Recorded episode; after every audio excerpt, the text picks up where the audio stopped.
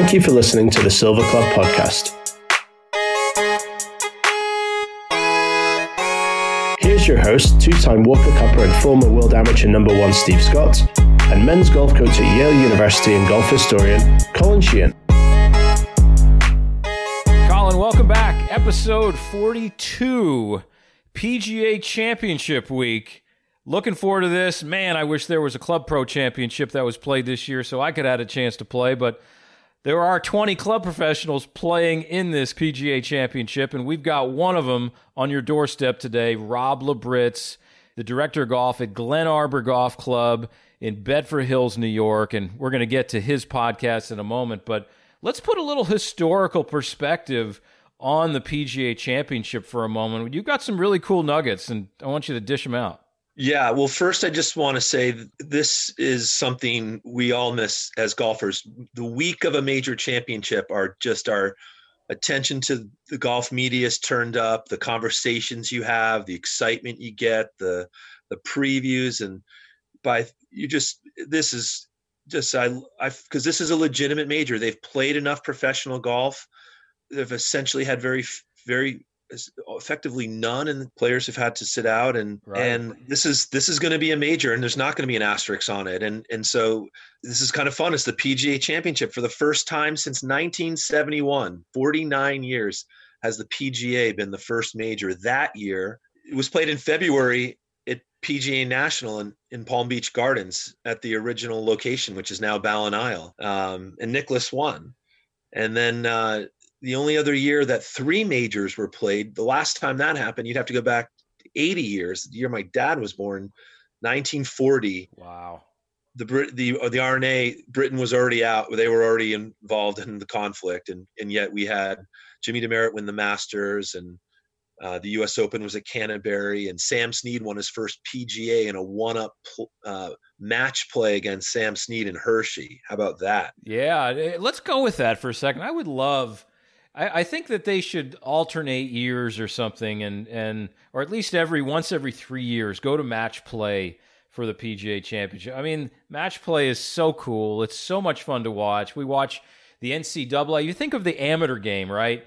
And last week's guest, Ricky Castillo, and we talked about the Western Amateur and the U.S. Amateur coming up, and and you think of the amateur game and the, the majors in the amateur game all culminate in match play. The U.S. Amateur, now the NCAA is a match play finish. I mean, match play is just, from a viewer standpoint, so exciting. I guess maybe on the flip side, it's all the, the TV situation that, that gives the pushback there because you're not guaranteed the best players on the final day. And that's the, I guess, the only drawback. But man, I love some match play. Absolutely. By the way, you can list the British Amateur, the Western Amateur, the Walker Cup, the Ryder Cup. That does all right for for television.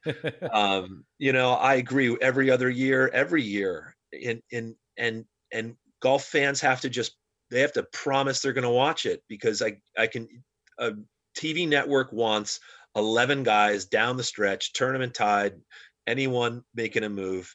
I get that. I, I, I also enjoy watching that that's a dream of a weekend.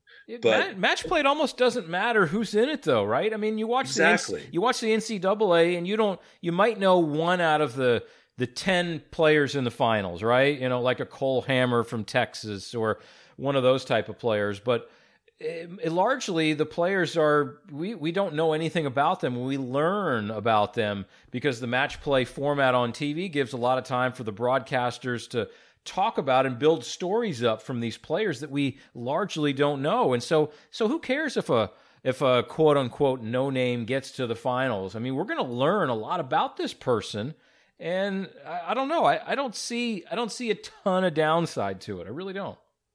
You're right. It should be the stories because guess what? Like this is head to head, man to man. We could let they could have little petty kind of social media slights leading up to them and and you know i by the way i only recently since uh, the bulls documentary finally made it to netflix i binged it recently. And one of my takeaways was how personal so many of the matchups were. It might have been team on team but jordan's motivations were personal. Like i would love to see them have not just play match play but have the pros really really take it, you know, have these things be matches they they want to personally stake their reputation on winning or someone they can't stand losing to and yeah i think and, that builds the rivalry honestly and and or it would create a new one. I mean you, you just even if it even if you don't get those players that you, you ideally want in the finals or the semifinals you, you build up a sort of of rivalry to when it does go back to stroke play in the regular events that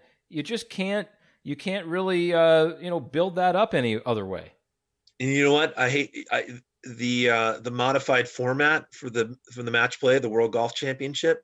That has saved the sort of the the the Rory who who otherwise might have just you know had one bad round and got hot got played against some you know 64 seated player who just made seven birdies and knocked him out and the the group stage kind of gives you a chance to you know atone for one poor round and i i think that could be emulated um I really do.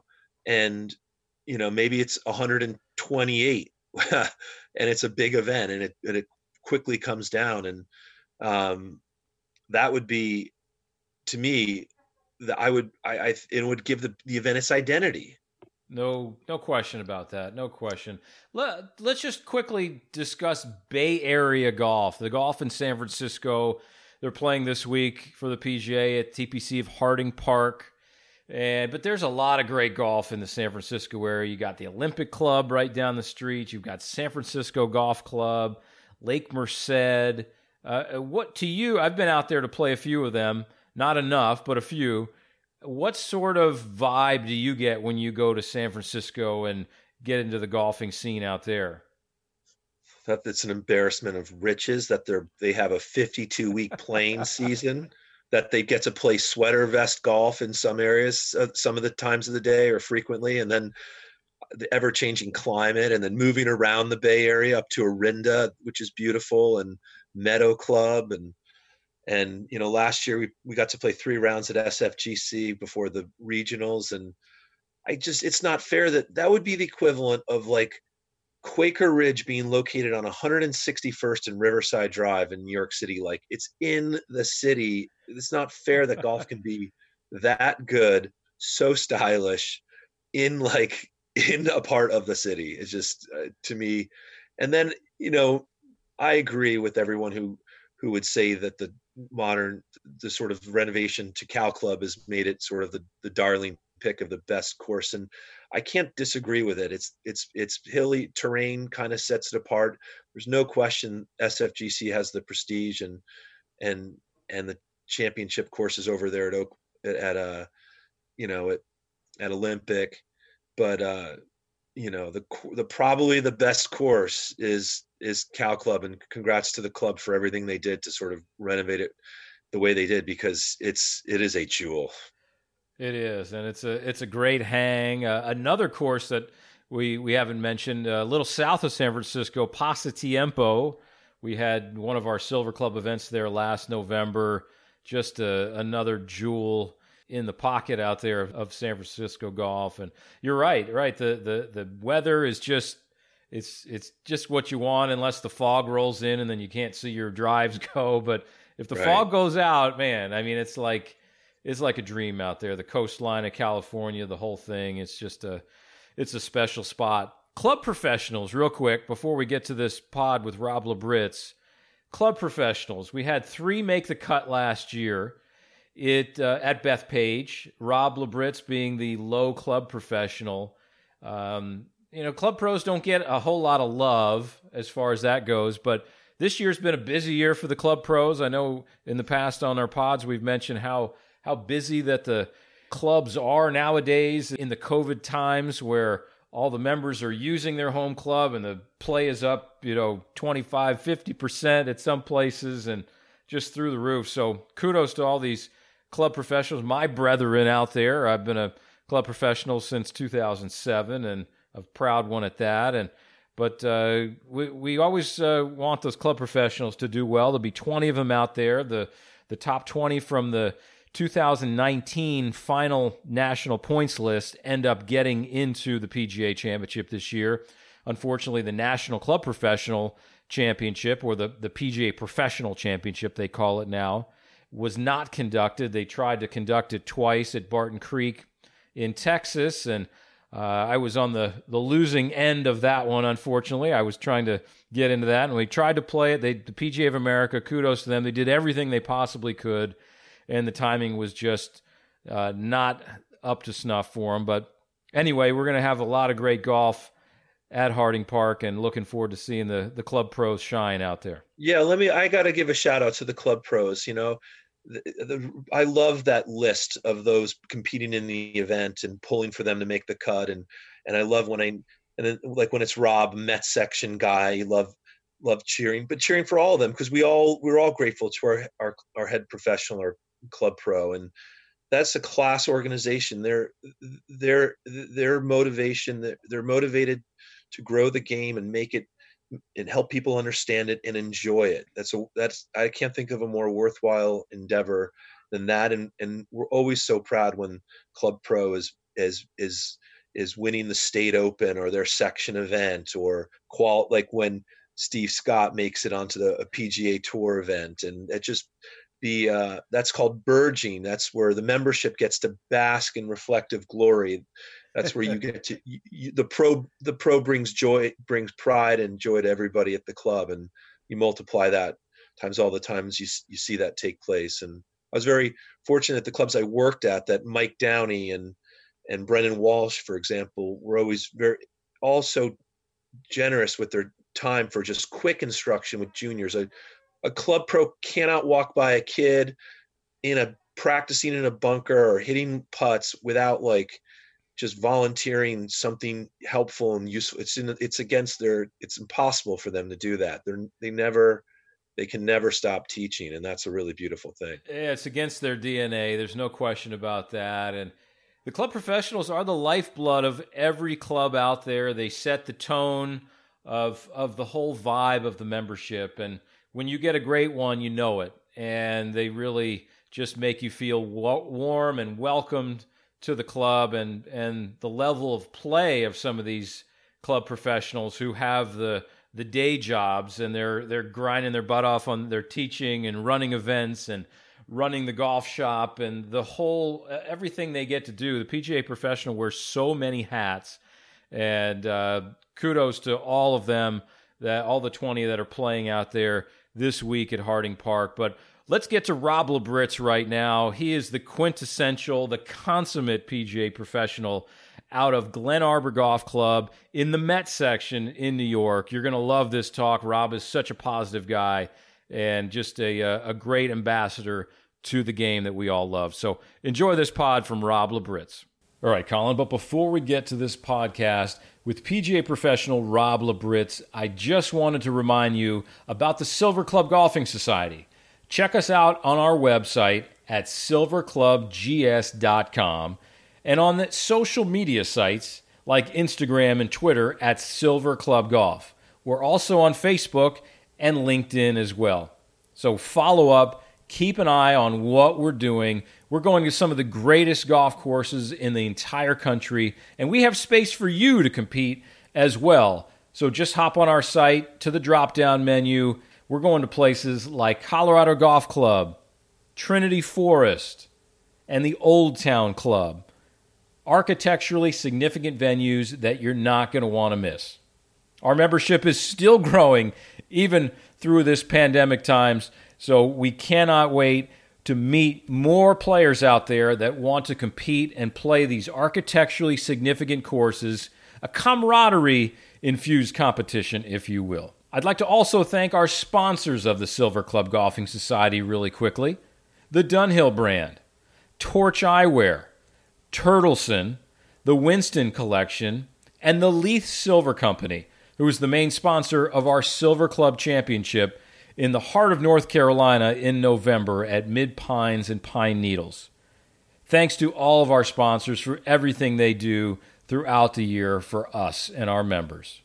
Don't forget to subscribe to our ever growing Silver Club podcast as well and hear some of the greatest players involved in this game. Players like the great Vinnie Giles, or great teaching minds like Bob Toski or Boyd Summerhays. We want to connect you to the fabric of this great game that we all love. So hop on there and subscribe today. All right, without further ado, let's get to Rob Labritz, the 2019 Low Club Professional at the PGA Championship. Let's see how he's preparing for this week at Harding Park. Enjoy the podcast. Harvey Penick had a famous quote that said, You always want to go to dinner with good putters, which goes along the lines of those who have an unwavering positive attitude towards golf as well as life. And our next guest demonstrates that positivity every single day. Welcome, PGA professional Rob Labritz to the Silver Club podcast. Steve, nice to be here today. How you doing down there in the Carolina area? Uh, we are uh, we're trying to beat the heat a little bit. I know you're up in the Mets section in New York, and and I hear everything is just so busy at your club and at all the clubs up there. Yeah, it's been a crazy time. Uh, I think I've seen people that I haven't seen in, in years, 15 years, uh, that are coming out to use the club. Members, um, you know, that they're playing. They haven't played in 15 years, and they're coming out and using the club four times a week right now. So it's been uh, it's been really cool. Super busy. You know, teaching's going through the roof. Member rounds are through the roof, and it's just a really fun time to watch golf explode. Well, talk a little about your club real quick. I'll give you a quick plug here. Uh, talk about your great club, Glen Arbor Golf Club. You've been the director of golf there for, shoot, it's getting close to 20 years almost, isn't it? Yeah, I've been there uh, 20 years. I've been the director of golf since 2006. Uh, you know, we're a high end private club uh, nestled right in Westchester and Bedford Hills. Uh, we've got a uh, seven acre short game facility, an indoor outdoor teaching facility that we use all year round and an 18 hole Gary Player signature golf course. And we're known for our good food and wine. So I don't know what else you, would want from a golf club, but um, it sounds pretty good to me.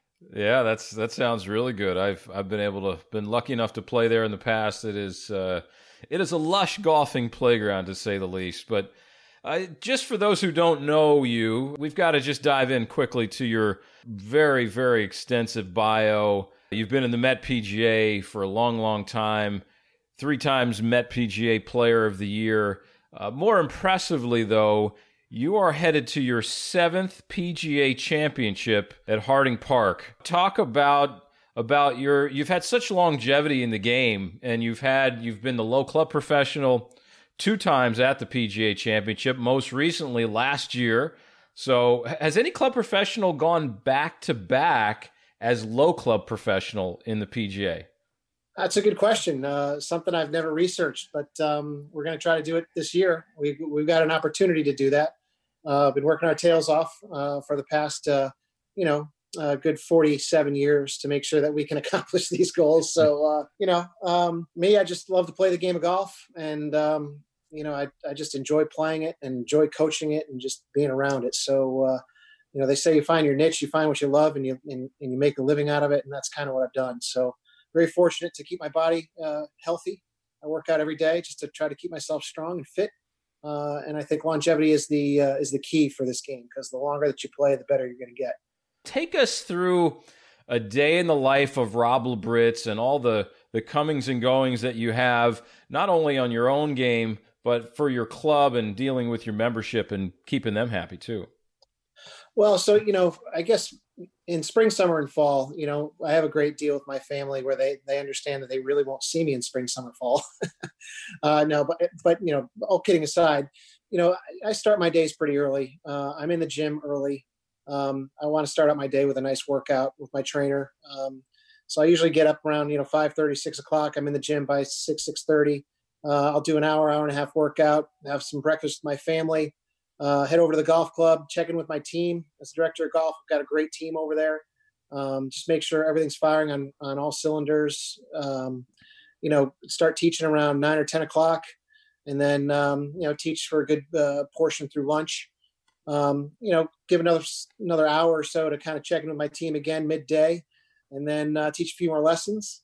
Um, and then after that, uh, you know, the end of the day usually comes around, but I usually practice until uh, until dark or so you know, go. Uh, my family comes out and practices with me in the afternoons and evenings, uh, which is nice. So I'll get a couple hours of practice in, and then um, you know, basically it's nighttime. Uh, my my my body's pretty much running on empty, and I'll go to sleep and rinse, wash, repeat. So, you know, there's a lot of sacrifice in it, but I, you know, I, I want to, uh, I want to uphold the PGA professional uh, in a in a manner that um, that is not what you would would call a PGA professional. I want to make sure that we, you know, we take care of our golf games. That's always been super important to me. Um, I want to be the best PGA player that I can be, and um, I definitely, when I get a chance to play on the bigger stages in these major championships, want to make the cuts and and have respect to the tour players. So um, you know, I try to maintain that uh, that high standard of living uh, every day of my life. For those who don't know about the Metropolitan PGA section, I was fortunate to be up there, and I don't know how fortunate I was to be able to play against you because you whipped my butt most of the time, but I was up there uh, not for every time. You got you got you got the best part of me a couple times. Come on, let's not be very very very few, very few. But for those who don't know about the Metropolitan PGA and the the really the major background of playing and teaching, talk to everybody about why you chose to be there and and how much the competition in the section pushes your game. Yeah, that's a great that's a great question. I mean, uh, you know, coming the Met, Metropolitan PGA section has, has always been known throughout the years as the the playing and teaching section. They've had some great players come out of the uh, you know the, the section like Tom Nieporte, uh, the past head pro at Wingfoot, Um, and I mean, I can go on and on with all the guys that have come out. Uh, so many guys that have played, you know, the Senior Tour and Champions Tour um, and PGA Tour. It's just that we we uphold the you know the playing and the, and the teaching you know very high on the on the scale of of what golf professionals should do. Um, and then um, you know the boards and the, and the people that are in power um, have always held our tournaments in high regards. We play for a lot of money. We've got some great sponsors. So it's uh, and we play awesome venues so you know the, the section up here is a section that i would think that other pg professionals would want to get in if you can um, you know get in and break yourself in and and become a good assistant up here and, and land a head professional job, then uh, it's going to be a job that you're going to work very hard at. Um, you know, you, you have your winters off, but uh, a, lot of, a lot of the clubs now are building winter teaching facilities, so so that that kind of um, shoots your winter off. But you're going to work hard and you're going to play hard, and um, you're going to play against some great players that uh, that still hold playing extremely extremely high in their list of, of things they do in their life. So um, that's what the Metropolitan PGA section is all about. Um, we're a brotherhood and a sisterhood, and uh, we just want to spread the word of, of great teaching and playing and, and how to run great operations. And I know you've been highly involved in the in helping educate and get give a great background to all the assistants and fellow professionals in the section. There's winter teaching seminars, and uh, not only do you play and do you teach and do you uh, run a great club at Glen Arbor, but you're out there mentoring not only your staff, but you're helping the whole section uh, many times in, in the education of whether it's how to play better or how to organize your game or your day. Talk a little about about your dedication to that and what that means to you. Yeah, I mean, I you know the, one of the reasons why I, I, keep playing at such a high level is I, I, obviously I love it, but every time I get a chance to compete in major championships, I get a chance to to uh, to play with the best players in the world whether it be a practice round or or you know a competitive round or after making the cut.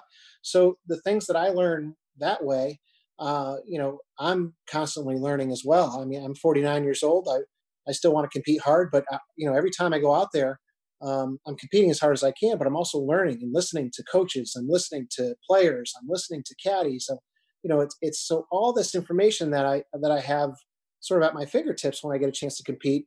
I love to bring back and share with the people who don't get a chance to do that. So at least they understand, you know, what it is we're doing out there or some little tricks or or some better way to prepare yourself or I just want the the young assistants and and the assistants who are coming up in the in the section and and other people who aren't exposed to it to have the accessibility to that type of information. Um, I know as a kid when I was growing up, I would have loved to have access to all that. Um, so I had to learn it the hard way and go out there and do it myself. But um, it's great to share information um, to broaden people's uh, education and um, just make them better players. Um, you know, it's, it's, just it's dear to my heart, and I, I love every second of it. All right, well let's let's let's go with that for a second. Let's let's give us uh, all of our listeners at the Silver Club podcast really are are people that are that are tied into the game. They love the game, whether it's the history of the game or playing great golf courses or understanding how to play better at, at the type of level that you like to play at and like to teach at. But uh, what are some? Give me a give us a story of one of the the big events that you've played in, and something you really picked up on from one of the best players in the world that you got to hang out with or observe. Okay, um, let's see here. Well, I've hit the first tee ball of a, of a major championship twice. So the first person to come out in the first tee um, hit the first guy in the group. Uh, and you know, people are worried about being on their first tee of their you know of their club and teeing off in front of people. Right. Um, you know, I don't think there's a, a bigger stage than than teeing off first in a major championship. So those are the type of things that I can bring, you know, to the table to just help people through how to breathe, how to how, what to think about, you know, how to go through your routine, you know, whatever it is that that gives them angst either on the first tee. And then also I've had some great matches. You know, I had uh, 2000, I think it was 16 or so, or or 13. I had a nice match with uh, Keegan Bradley and Dustin Johnson, Jason Dufner, and we were playing just a just a regular you know practice round out there on Tuesday, and and we were playing closeout, and I watched how simple it was for Dustin Johnson to shoot 65 uh, at Oak Hill, you know, uh, and watched how easy it was for Jason Dufner to struggle in the practice round, and he goes out and wins the tournament. Yeah, that so, was 2013, right? Right, 13, right. yeah. So you know, it's those things are the type of things that you know. Here's a guy who who was really struggling in the practice round, and you know, visibly upset, and and you know, two days later he goes out and he wins the tournament. So you know, it really, I guess, for all the listeners, it's you know, you can't really go by. You kind of just control the one thing that you have, which is which is the present moment. You can't do anything about the past, and if you're worried about the future, it's just wasted emotion. So you know, do what you do best, which is be in the present, enjoy every second of it and don't let the things that affect you or you've done in the past or the things that might happen in the future because you can't tell what's going to happen affect you um, i guess that's the biggest thing because i you know watching these guys just go around they're just hitting golf shots. They're not uh, they're not getting out there they're not stressing out over you know what they're what they're doing what they're they get out there and the, right. and the tour veterans are just hitting golf shots. Uh, and if they don't hit it great you know what? They've got great short games to get it up and down. So you know, there's a lot of there's not a lot of stress on these guys, um, and, and playing for you know three to five million dollars each week is is pretty pretty fun too, right? You know, you you string four sixties uh, together and you're making a bucket of cash. So uh, there shouldn't be a lot of stress when it comes to golf. And if you can learn that, then uh, you're going to be one up on everybody else because the self negative talk starts quick and it bleeds in you like a cancer. And you don't want to ever let that happen because once it starts, it's hard to get out of there. I can promise you. I was lucky enough to do some coverage for that PGA Championship last year at Bethpage. I, I, got to get out there and watch you a little bit. I had a little time, and and I totally observed exactly what you just said about enjoying the moment. And you did hit that first tee shot last year, and you ended up being the low club professional. You got to stand next to Brooks Koepka with your trophy next to his trophy, and, and and that whole thing. But but one thing that I really uh, I, I, observed that was really unique that you and I want to know why you did it and and maybe what you took from it. You had your cell phone out there a lot. and and on the tees, you know, there there was a weight. You were playing with Pat Perez, I know, in the final round, and and you and Pat, you guys play warp speed. You guys are quick, both of you. So it's almost like a, a single person, and you're out there on the tees. What what sort of things were you capturing and have you have you looked back on them uh, over over the last year or so? Yeah, so I mean, I only I I don't know if you saw me take my phone out more than once. I, I think I took it out on the 18th hole. Um, you know, it, it, I may have, I, and I don't remember to be honest, but I, I definitely remember. You're in the zone. You're in the zone. I was in the, definitely in the zone. But I remember taking it out on 18 when I was walking up 18 and just looking at the grandstands, chocked filled with people. And you know, a member of mine a long time ago um, who passed away uh, in, a, in, a, in, a, tragic accident. Uh, you know, I always think about this guy, Robbie Rissman. Um, you know, my first major in 2002, he he put a bottle of champagne on my desk and he said, you know, he said, congratulations on qualifying for your first major. He goes, but but I want you to look around every once in a while and just enjoy the ride.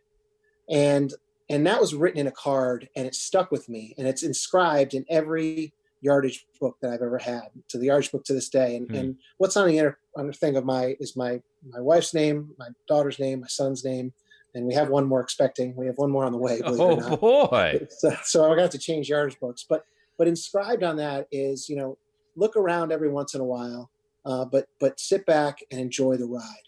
And that's words that I've lived by since 2002, since he put that bottle of champagne on my desk. And God bless his soul, it's the way I've I've lived my life. And to this day, you know, I I tell I still tell everybody about that story. So that's one of the things that really just just stuck with me. And um, you know, you only go around once. So I'm going to capture as many moments. I'm a I'm a PGA professional. I'm not a tour player.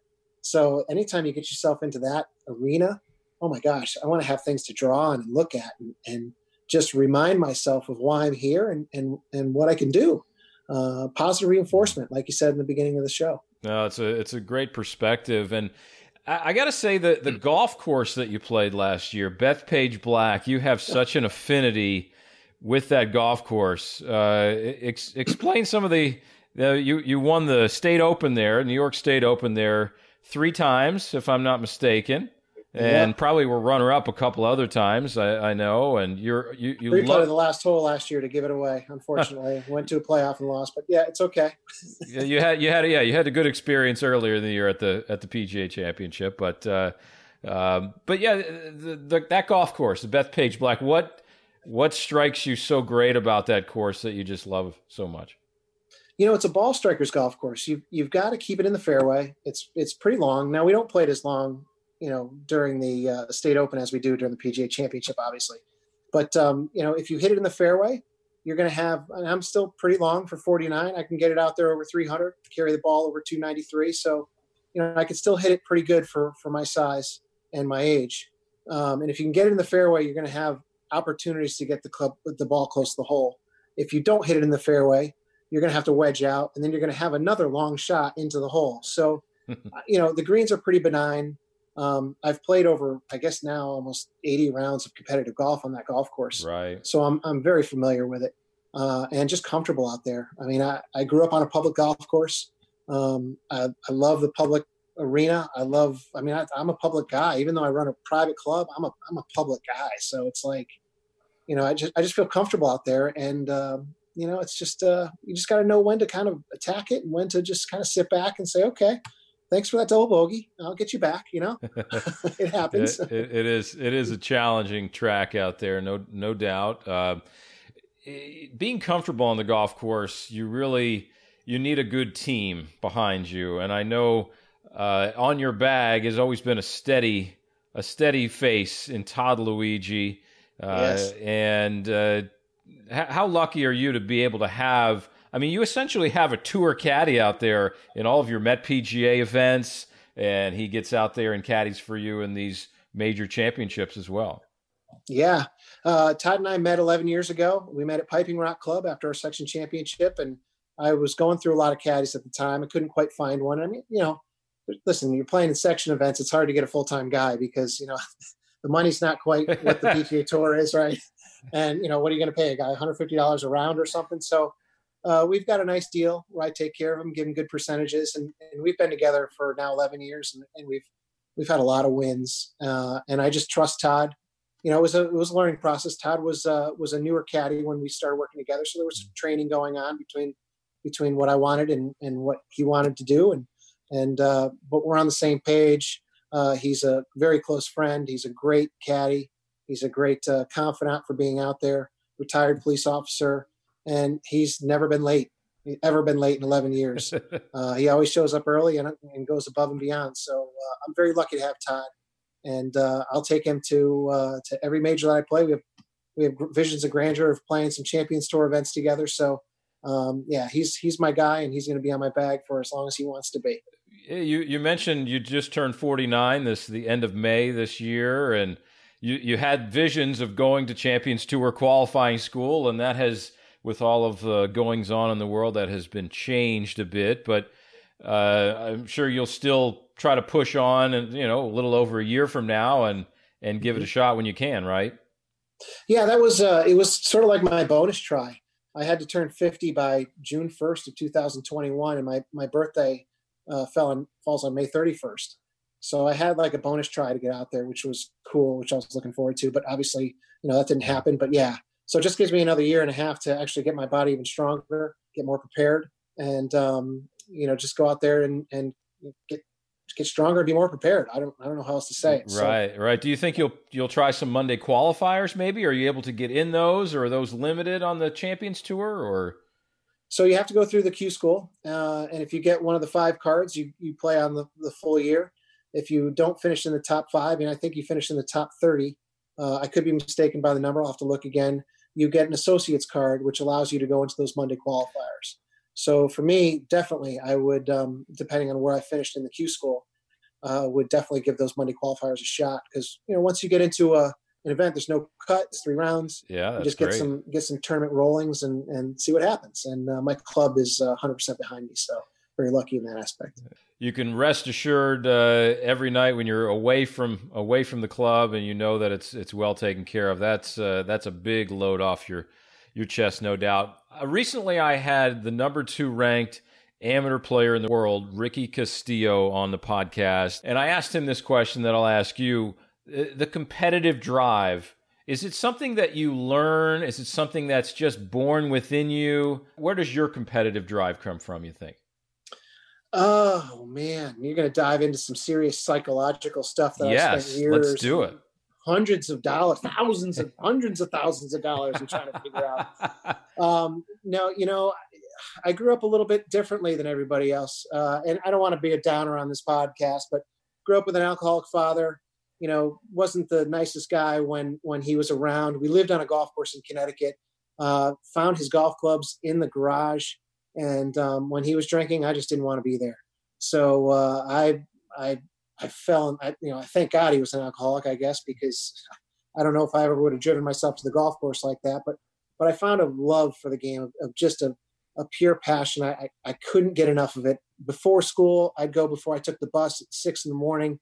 Uh, after school, as soon as I got off, myself and uh, Fast Eddie Fernandez would get out and we'd just play golf until until it was dark and we do our homework and rinse, rinse, wash, repeat. So we became pretty competitive that way, um, kind of pushing each other. Mm-hmm. And then mm-hmm. we started just playing tournaments, and you just get this. You know, I have this.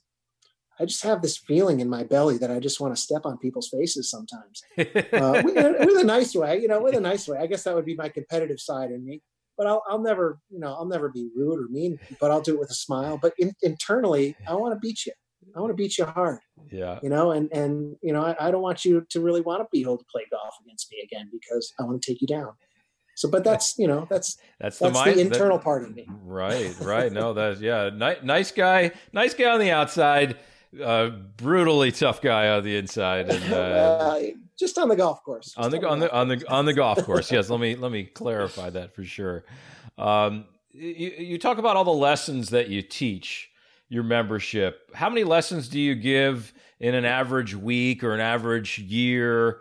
And what sort of teaching philosophy do you bring? And maybe you carry the things that you learn at these major championships and all these, and that you are able to transfer to your students? Yeah, so I coach uh, anywhere between 1,000 and 1,400 hours a year. Um, and, um, you know, I start from the hole and work backwards. Um, you know, I, it's one of those things where I, I, want people to really tidy up the short games, learn how to chip, putt, pitch, learn that motion, uh, and I'll work backwards from there. And then when uh, when I do work backwards from, from there, I work from the ground up. So I want to make sure that your lower body's nice and stable, doing the right things. And then um, you know you can build on a swing from a putting stroke. Putting stroke turns into a chipping stroke. Chipping stroke turns into a pitching stroke. Pitching stroke turns into a half a swing. A half swing turns into three quarter swing. A three quarter swing turns into a full swing. So you can kind of that's the way I base my philosophy on. Everybody's got different uh, ways of getting the ball in the hole. If you can do it uh, in a in a way over and over and over and over, and you know where that ball's going and you know your swing, that's great. Um, work on your short game. um, but I'm I'm one of those guys who I want to coach you around the course. I want to teach you how to play. Uh, I'll teach you how to go. I'll teach you how to swing too, if you want to. We'll talk about philosophies yeah. and what the club should do, and what the body should do but I also understand um, you know the fitness level of it and you know the, how the body works, uh, motions. I'm a TPI certified guy, so um, you know I bring all of that stuff to the table to become an all around coach. Uh, you know, I teach you know great young amateurs to professionals to uh, to people just picking up the game. So I love every minute of it because the only kind of student that I want is somebody who really wants to learn. Um, and if I tell you something that doesn't make sense, ask me because uh, if it doesn't make sense, then it's probably wrong. And I generally will never tell you anything that doesn't make sense. So um, uh, you know, I base my my philosophy on that, whole backwards, and uh, we'll build you a game. It's not uh, it's not as hard as people think if you start with the proper fundamentals. Bryson DeChambeau, what is, mm-hmm. what's your take on what he has done? And it, it, was that would that be something that that you would advocate that a, a up and coming player that you teach who's a collegiate player or a early professional? I mean, what, what's your take on everything he's done to build his strength and his speed, really in in a pretty short amount of time? It looks like. Yeah, I mean, what's he in his mid twenties, twenty five? Yeah, yeah, I guess no, somewhere around yeah, there. No kids, no fam, no wife. He's just golf, golf, golf, right? Yeah, which is you know, which is which is great. I mean, you know, listen, the guy's hitting it really far. He's probably playing the best out of anybody in the world right now. I mean, he's he's finishing up in the top five to top ten because he's hitting it so far. Um, you know, it's one of those things where obviously he's he's figuring out some things with the lengths of clubs, and he's kind of a tinkerer. Uh, and um, you know, he's he's definitely put on some pounds. I don't know Bryson uh, personally at all, so I, I couldn't give you you know any sort of uh, opinion except for what I see and what I read in the media. Um, but it looks like he's killing the ball. I don't know how long you can you can go through training like that um, and keep that sort of intensity up for you know going into your 30s and going into your 40s and and and your body holding up. I mean, your body's like a machine. Uh, you know, parts wear out, um, especially when you when you stress them out a lot. Yeah. So you know, in my opinion, I mean, listen, he's playing great golf, so I, I, would never knock a guy that's playing great golf. I just hope that his body uh, holds up under all the training that he's doing. And you know, your body's supposed to be the way your body's supposed to be. Um, I'm a six foot, you know, 186 pound man, right? Um, if I was six feet and weighed 215 pounds, that wouldn't be in my DNA. So something's going to give. Um, yeah. But uh, you know, to each his own. Uh, he's making millions of dollars. So maybe he wants to get in the game for another five years and make a couple hundred million, and then get out of the game. I, I don't know. So right, uh, right. It might but, be a, yeah, it could be a short term sort of uh, sort of pathway, and but hey, it'll uh, he's seeing some major gains with it right now, and that's uh, it's it's pretty it's pretty crazy to behold, and maybe you'll be be paired against him and with him out at Harding Park coming up, and let's uh, let's discuss that a little bit. The cool. PGA Championship, you've obviously had, uh, like we've mentioned earlier uh, in this pod, you've you've spent uh, six times you've played in the PGA Championship. This will be your seventh. Are, are nerves still a factor when you get out there and play, or how how how do you think you're going to approach this PGA compared to others? Or give us your thoughts with that. Yeah, so um, you know, nerves i call it excitement really. You know everybody gets nervous i guess. Nervous is just uh just an emotion what you what you mm-hmm. put on. I get excited out there. Mm. i mean i you know i can feel the butterflies. I get to the first tee get excited. Um, but i i know what that feels like now. I embrace it. I love that feeling. It's why i play.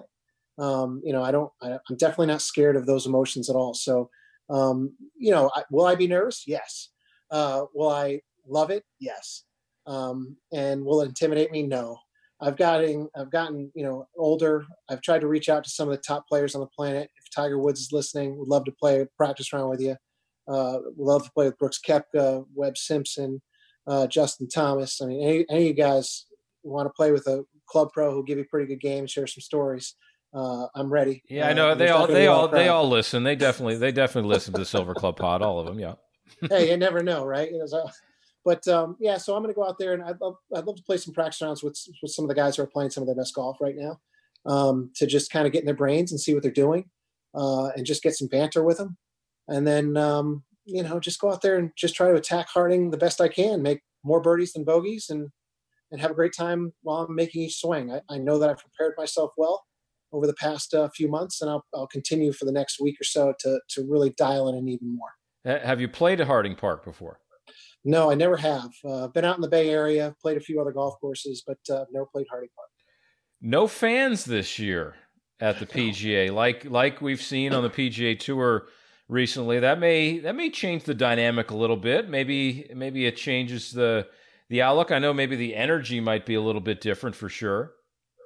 Yeah, I, you know, I don't see how how the guys like the Rorys and the and the Tigers are going out there and feeling really pumped up when they're not, you know, followed by thousands and thousands of people. I, I guess it's got to be um, a different experience, but I'm excited to see what that difference is. I mean, played in six of them, and you know, you, you play in six of them, you see a lot of people. Uh, you're signing autographs, you're doing all sorts of fun stuff. It's it's a pretty cool experience, right? But to go out there with nobody and uh, just play against the golf course, it's almost going to be like we're playing in our section event.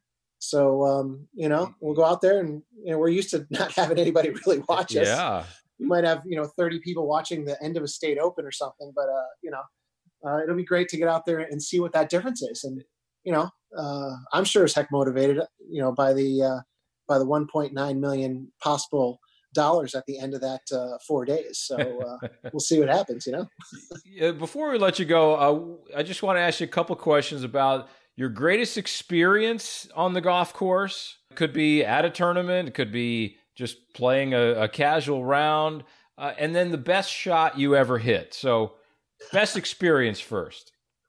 Well, best experience, um, you know, this goes back a ways, uh, probably to 1997. Actually, it was the week my dad passed away. Uh, even though my dad, you know, was a, we talked about it a little earlier, it was mm-hmm. tough. When he wasn't drinking, he was the man. He was a great guy. Uh, and I do, I, to this day, I miss him uh, mm-hmm. dearly. But he passed away on a Monday of brain cancer. And um, I was uh, playing the Golden Bear Tour back, back at the time. And it was a, uh, was competing in a 36 hole event. actually, this was a 54 hole event and um, it was uh, one of these weeks where my sister was in town, my brother was in town, my mom, uh, and some other people. And I, and I actually ended up winning the tournament that week um, in a playoff against a, a, guy who I haven't seen in a lot of years by the name of RJ Nakashi. And um, the playoff went three extra holes. Uh, I don't. I didn't make a bogey in the final round. Um, first shot that I hit was a little left. I hit it over the green. Uh, for my second shot, it was a par four at Hammock Creek. Uh, and now I was feeling a little nervous because I, I, think I'd hit every green up until that point. Um, I chunk a chip. I hit it about three feet. I had this impossible up and down and hold the shot for my for this par. He misses the birdie putt. We go on the next hole. We both make par, and then I birdie the third, you know, hole to to win the championship in a wow. playoff. And you know, my family was there, and I felt my dad's presence being there, you know, throughout that whole thing. So, I mean, I've had a lot of experiences in my life. That's one I'll never ever forget. Um, I know he he wanted me to succeed more than anybody. Um, you know, he he was there following me for all my rounds, and uh, you know, for him to to not be able to see that, but to see it uh, in another way was was probably one of the most special moments of my life. Wow. Um, the uh, well, before we get to the, the the best shot you hit, I remember we we were talking about another. I think it was a Golden Bear Tour event that you were leading but you never finished.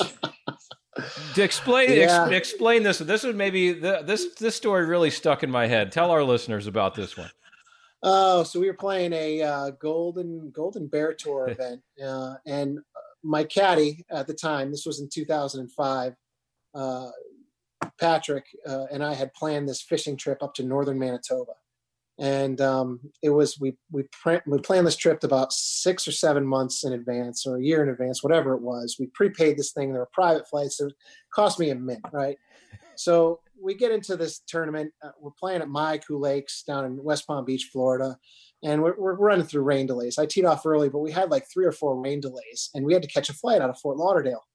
So you know, I just told you know Patrick, I said, listen, after this rain delay, let's just let's just bag it uh, rain delay comes out, I go eagle birdie birdie, you know, par birdie or something like that. and I find myself with like a four or five shot lead. I don't even know, right? The guy's like, I'll never forget Rick Whitfield.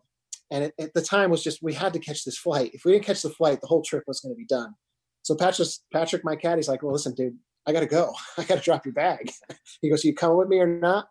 And oh my God, I said I picked up my golf ball and, and left the golf course. I was playing with Mark Jernessa at the time too. I think Mark will probably still remember this uh, this this story. But um, they couldn't believe that I was going to pick the ball up to leave to go fishing.